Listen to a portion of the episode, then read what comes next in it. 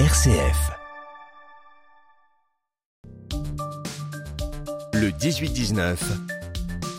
L'invité. Redonner aux Français du pouvoir d'habiter, c'est l'objectif de l'un des trois groupes du Conseil national de la refondation consacré au logement et lancé donc euh, fin novembre 2022.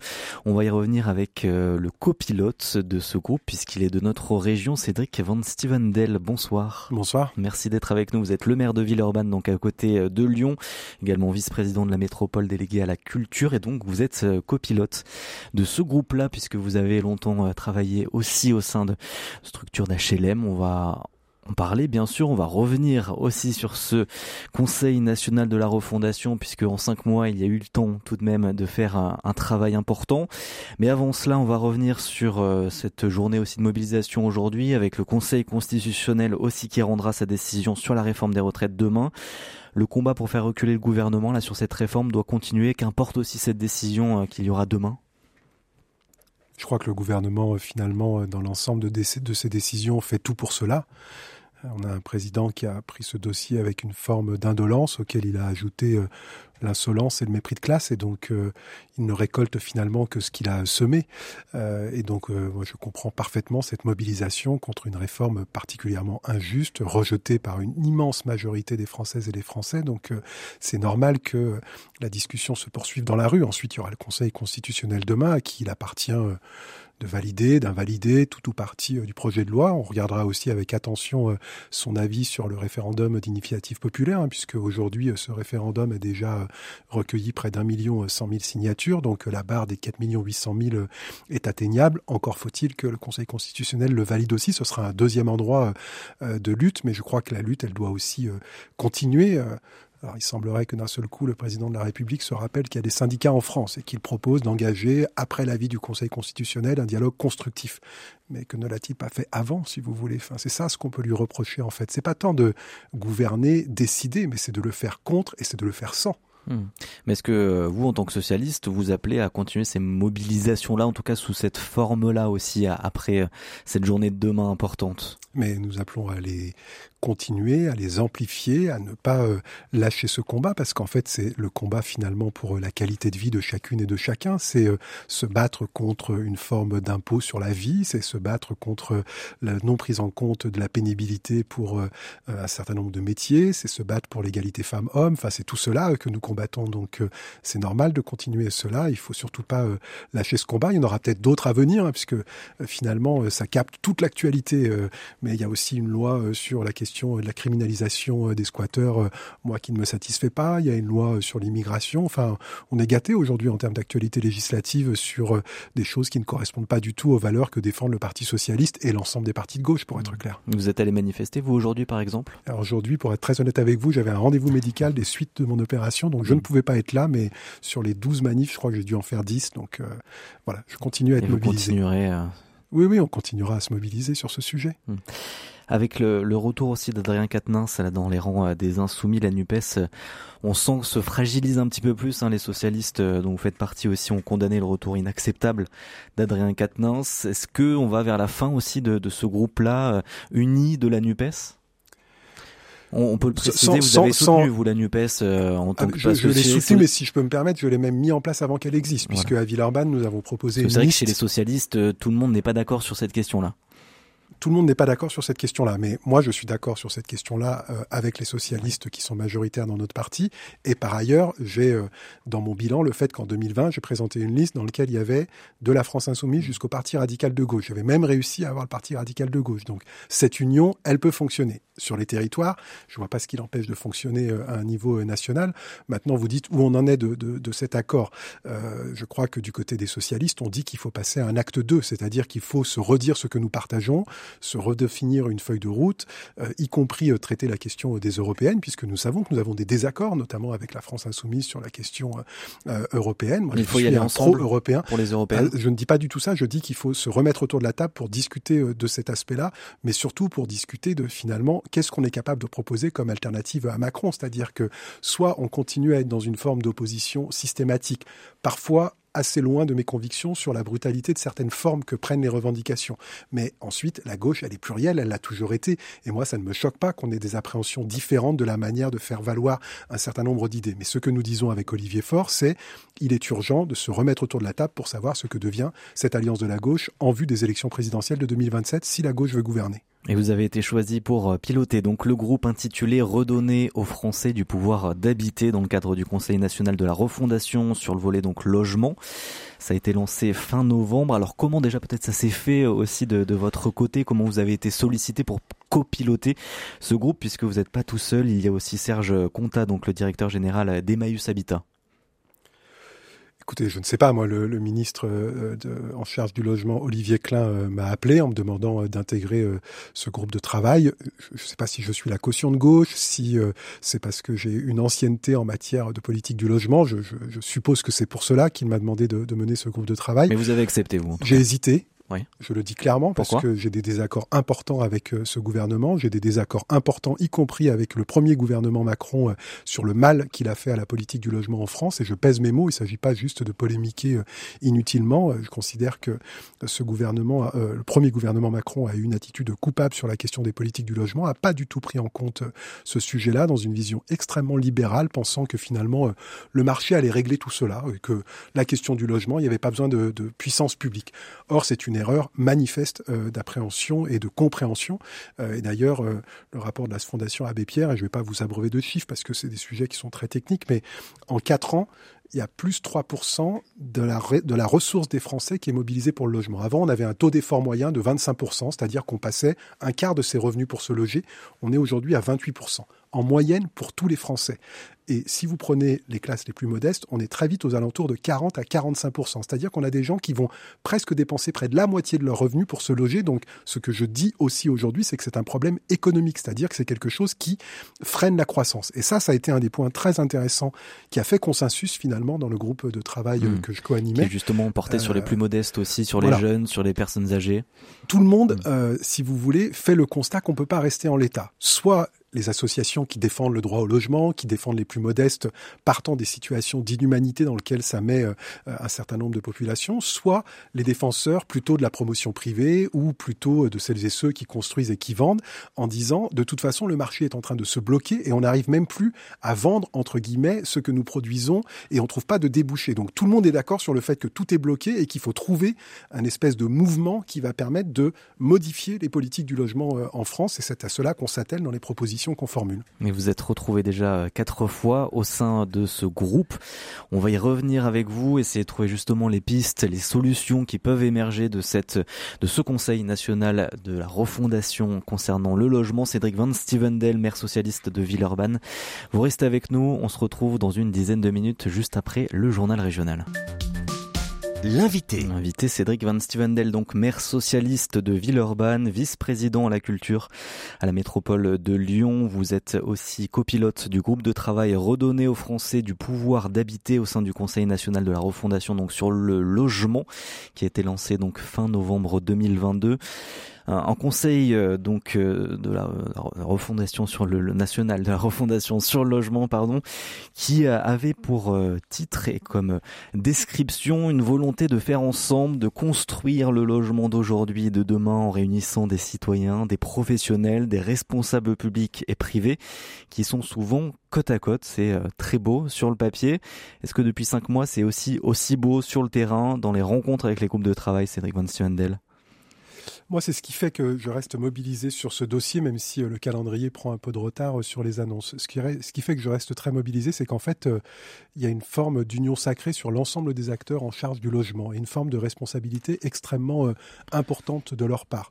On a fait quatre ateliers sur un temps assez court et à chaque fois nous avions euh, les dirigeantes et les dirigeants de ces représentants, qui soient euh, présidents d'associations, euh, PDG de, de, groupes immobiliers, qui se sont tous mobilisés, qui ont travaillé énormément. On a eu plus de 600 propositions formulées par les participants à ce groupe de travail. Donc moi je crois, et ce n'est pas au ministre du Logement que je dis ça parce qu'il a parfaitement compris, il en a pleinement conscience, mais j'interpelle plutôt le président de la République et la première ministre en disant il s'est passé un travail que moi, en 20 ans, je n'avais pas vu aussi qualitatif. Je n'avais pas vu autant de gens qui étaient mobilisés pour qu'on fasse bouger les politiques du logement. Donc ils ont une forme de responsabilité de par cette commande formulée dans le cadre du Conseil national de la refondation, qui est une volonté du président de la République, hein. c'est-à-dire que on fait bosser des gens, il y a un moment, ensuite, il faut euh, accepter euh, d'écouter un certain nombre de propositions. Et donc, c'est ce qui fait que je continue à me mobiliser, c'est qu'il me semble qu'il y a une fenêtre de tir à la fois politique et technique qui permettrait de mettre en place un certain nombre de mesures que nous avons proposées au ministre.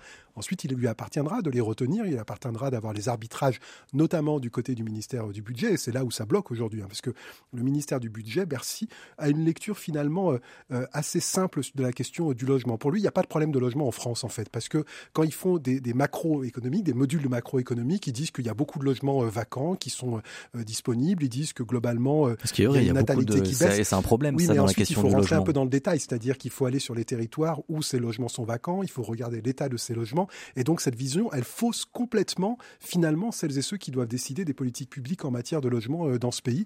Et ça, c'est vraiment extrêmement euh, problématique parce que la réalité, c'est que de la présidente euh, directrice générale de Nexity, Véronique Bédag, jusqu'au président de la fondation Abbé Pierre, ils disent la même chose. Ils disent ce pays va dans le mur à cause de manque de logements abordables, à cause du fait que les gens n'arrivent plus à se loger et que du coup, ça a, un, ça a un impact extrêmement fort sur le pouvoir d'achat.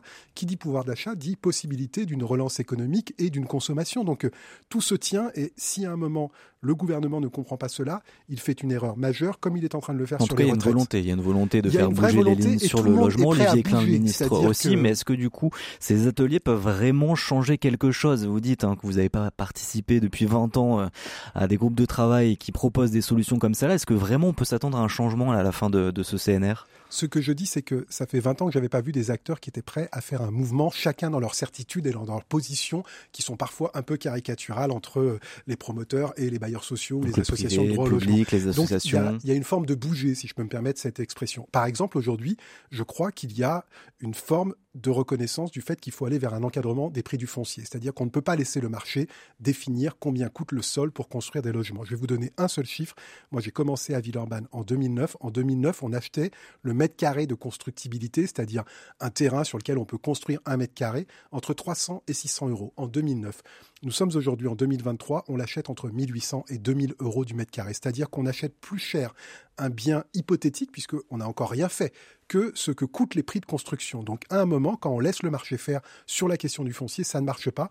Donc ça, ça fait partie, par exemple, des mesures sur lesquelles et les promoteurs et les acteurs euh, du logement social et de l'urgence sont plutôt d'accord, parce que en fait, tout le monde a intérêt à ce que les prix du foncier baissent, y compris dans des modèles économiques de rentabilité. Donc c'est ça quand je dis qu'il y a une fenêtre de tir assez importante qu'il faut saisir. Donc vous évoquez déjà une piste, hein, l'encadrement euh, du euh, foncier. C'est vrai qu'on attendait les conclusions là euh, au mois de mars, au printemps. En tout cas, ça a été reporté. Est-ce que vous avez une date où on aura enfin les conclusions de tous ces groupes de travail, de ces trois groupes de travail et notamment du vôtre? Il semblerait que ça soit lié plutôt euh, à l'agenda du président de la République. On nous parle plutôt euh, euh, de mai. Alors du, coup, nous, on s'était pressé, hein, c'est-à-dire qu'on a fait bosser tout le monde sur des délais extrêmement courts, puisque dès fin mars, en fait, on a fait des propositions au ministre. Donc nous, on, on attend maintenant à la fois le, le, porter à connaissance de ces propositions, même si je peux vous en dire quelques-unes, parce que ça commence à circuler. Si vous voulez, on peut pas garder de la confidentialité au-delà de cinq ou six jours quand il y a trop de personnes qui sont Il y a combien de informées. mesures qui en ressortent euh, au total? Nous, dans notre groupe, on a ciblé à peu près 16 mesures qui sont un peu phares sur la question du foncier, mais je pourrais y revenir. Et puis dans les autres groupes, ils ont à peu près chacun une dizaine ou une quinzaine de propositions. Bon. Ce qu'on attend, On ce va sont les arbitrages. les autres groupes aussi. Hein. Donc vous, vous êtes plus sur les, les personnes modestes, euh, jeunes, aînés. Il y a aussi donc un groupe qui euh, est plutôt sur la construction Ouais. et un autre groupe euh, qui est plus sur la transition écologique, donc avec ces questions énergétiques, etc. Exactement. C'est les trois groupes qui préfigurent de ce que pourraient être des mesures en matière de politique du logement. Donc en mai, on aura peut-être un petit peu plus de, pistes. On aura ces 16 propositions. Vous avez parlé de, l'encadrement du prix du foncier.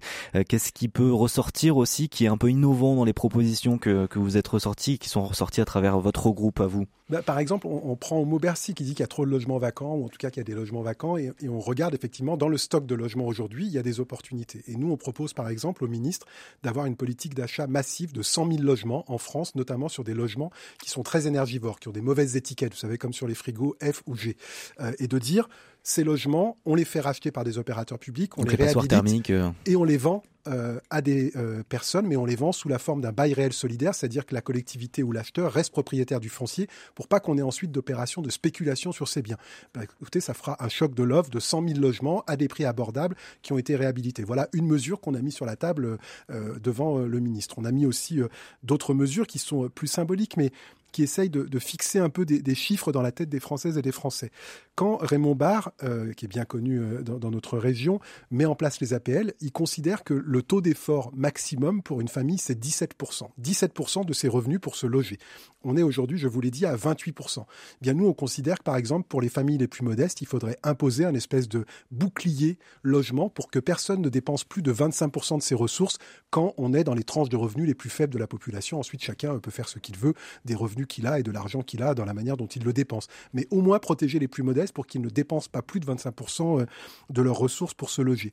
Et puis, il y a un dernier point auquel je suis extrêmement sensible et que nous avons posé avec le groupe, c'est sur la question de euh, où loger vraiment les plus démunis, celles et ceux qui ont des parcours de rue. Et on dit aujourd'hui qu'il faut arrêter de se baser simplement sur la bonne volonté des villes pour créer des places d'hébergement d'urgence, pour accueillir euh, les personnes qui sont à la rue et qu'il faut à la fois un plan massif de développement de ces solutions de logement, et c'est le plan qui s'appelle le logement d'abord, qui vise à dire qu'il faut d'abord loger les gens avant de penser qu'ils vont être capables d'habiter ou pas d'habiter, etc. Il faut leur proposer un logement parce que ça déclenche plein d'améliorations dans leur parcours de vie. Ce plan, il doit passer de 60 millions d'euros annuels à 300 millions. Et par ailleurs, il faut imposer à l'ensemble des villes de participer à l'effort d'accueil. La plupart d'entre elles le souhaitent. Quelques-unes résistent et ça vient bloquer un système qui fait porter sur certains un effort de solidarité qui doit être national. Concernant le monde rural aussi, parce que c'est un vrai problème aussi dans le monde rural. C'est vrai que vous êtes moins concerné, vous, dans la métropole euh, de Lyon euh, et en tant que maire de, de Villeurbanne, mais euh, dans, dans le monde rural aujourd'hui, et c'est un monde important dans notre région. Auvergne-Rhône-Alpes, euh, quelles sont les solutions pour ce monde-là également, ce monde rural qui n'a pas forcément accès à ces logements et qui, du coup, est en perte d'attractivité Euh, On a des personnes qui partent, on a des, euh, les hôpitaux, tout ce qui est santé aussi, de plus en plus de déserts médicaux. Comment on fait pour euh, réaménager, de créer du logement dans ces zones rurales? Et notamment le logement Là, social on se base pas que sur le marché en fait, et c'est pour ça que les opérateurs publics de type HLM ou euh, société d'aménagement euh, public sont importants. À un moment, on s'est mis à penser que finalement le marché allait se substituer euh, à la capacité de l'État ou des collectivités locales. Mais on le voit, le marché il ne se positionne que là où il y a un intérêt. Et quand vous êtes sur des villages ou des petites villes sur lesquelles il y a une pression immobilière qui diminue, les prix baissent et d'un seul coup il n'y a plus d'opérateurs privés et il n'y a plus personne qui veut s'occuper de ce territoire.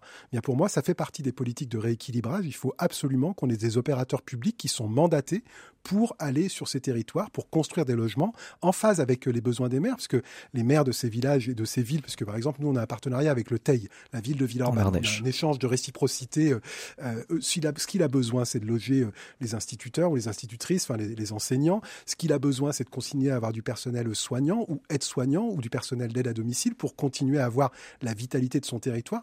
Eh bien ça, il y a que les opérateurs publics qui viennent se positionner là où finalement on doit défendre un bien commun qui est le logement, quand le marché euh, privé a voulu en faire un bien de spéculation.